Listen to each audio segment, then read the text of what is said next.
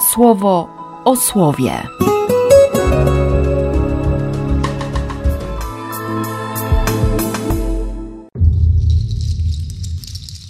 5 maja, środa.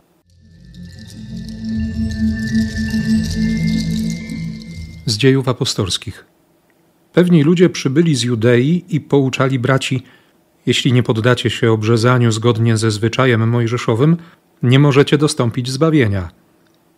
Ponieważ powstał niemały spór i dyskusja między Pawłem i Barnabą a tamtymi, postanowiono, by Paweł, Barnaba i jeszcze niektórzy z nich udali się do apostołów i starszych w Jeruzalem w sprawie owego sporu. Ci więc wysłannicy Kościoła szli przez Fenicję i Samarię i opowiadali o nawróceniu pogan, sprawiając tym wielką radość braciom. A kiedy przybyli do Jeruzalem, zostali przyjęci przez Kościół, przez apostołów i przez starszych. Opowiedzieli, co Bóg uczynił przy ich udziale.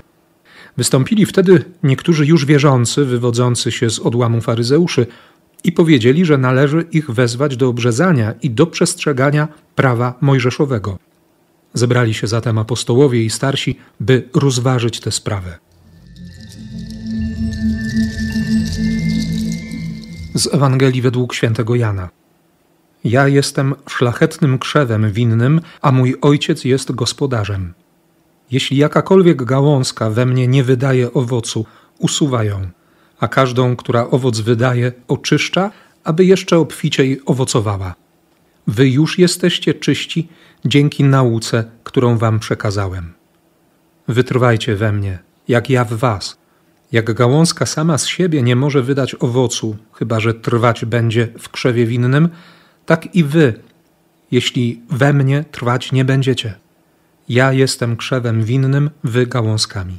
Gdy ktoś trwać będzie we mnie, a ja w nim, taki wyda owoc obfity, bo beze mnie nie jesteście zdolni niczego uczynić.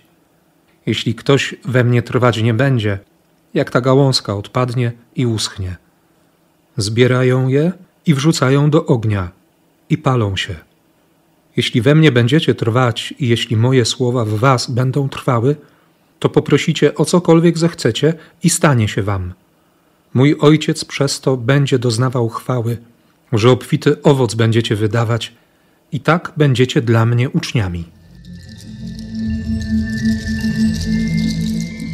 Kiedy się kilka rozdziałów wcześniej kłócili o, o pieniądze, o zaniedbywanie jednych, o faworyzowanie innych w Jeruzalem. Wtedy apostołowie ustanowili diakonów.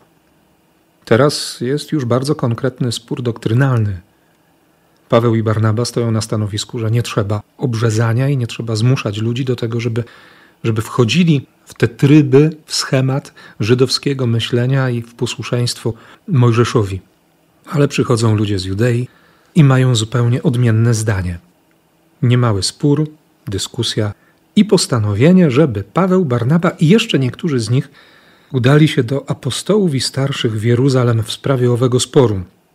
Idą razem, nie wiem, ile dni im to zajęło, ale szli razem i razem opowiadali o nawróceniu pogan.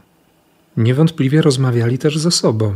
Nie było argumentów siły, ale ewentualnie siła argumentów, która no, nie pozwoliła tego rozstrzygnąć w czasie drogi. Zresztą Kościół w Antiochii bardzo jasno rozpoznał temat, że, że potrzeba decyzji apostołów, potrzeba rozeznania pierwszych, tych, którzy są naprawdę starsi w kościele. I okazuje się, że wielu braci wierzących, którzy wywodzili się z faryzeuszy, ma właśnie takie myślenie. Trzeba wezwać do obrzezania, trzeba wezwać do przestrzegania prawa mojżeszowego. Zresztą do tej pory w Jerozolimie akurat wszystko wydawało się naturalne i normalne, bo, bo do kościoła wchodzili ludzie z historią przymierza zawartego z Mojżeszem pod Synajem, czy na Synaju. Zresztą sami apostołowie mają właśnie w sobie te tradycje. Ale zbierają się wszyscy, żeby rozważyć tę sprawę, żeby posłuchać, posłuchać słowa, posłuchać ducha. Właśnie na to słowo, na swoje słowo, dzisiaj też bardzo mocno zwraca uwagę Jezus w Ewangelii. Szlachetny krzew winny, Ojciec jako gospodarz. Jak ważne jest to wszczepienie w szlachetny krzew winny. Gałązek, które same z siebie nie rokowały zbyt wielkich nadziei, które rosły na różnych dzikich krzewach. A przez chrzest nastąpiło odcięcie i przeszczepy.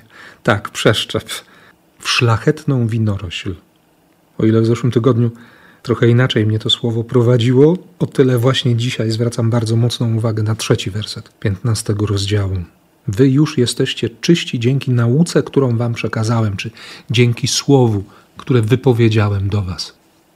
Słowo, nauka, sprawa, tam wszędzie chodzi właśnie o, o dźwięk, o wysłyszenie dźwięku słów Jezusa, rozpoznanie też, przyjęcie tego słowa.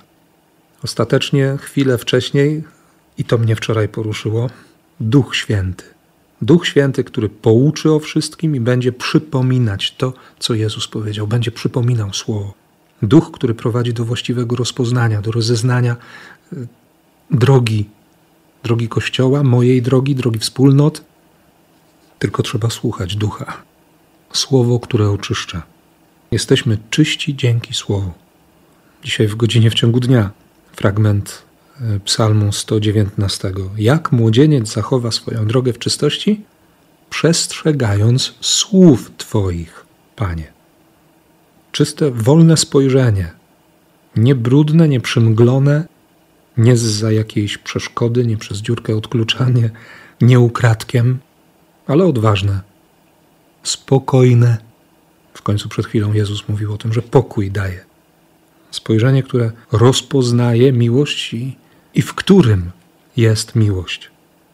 Bo mówię to w tym celu, aby świat poznał, że miłuję Ojca i że tak postępuje, jak mi nakazał Ojciec. Spojrzenie, które podnosi, nie? które dźwiga. No właśnie, takie, takie czyste, takie przejrzyste. Poprosicie o cokolwiek zechcecie i stanie się wam. I przez to właśnie Ojciec będzie doznawał chwały obfity ponad miarę owoc będziecie wydawać i tak będziecie dla mnie uczniami. Ciągle wszystko przed nami, oby nie wyjść z tej szkoły Jezusa, oby sobie nie ubzdurać, że, że już się niczego nie nauczę, że, że już koniec, że wystarczy, że teraz mogę wejść w rolę nauczyciela, ale takiego nauczyciela, który, któremu się wydaje, że że już wszystko wie. Oby się tak nie stało. Ani w Twoim, ani w moim życiu. I na to właśnie błogosławię w imię Ojca i Syna i Ducha Świętego. Amen. Słowo o słowie.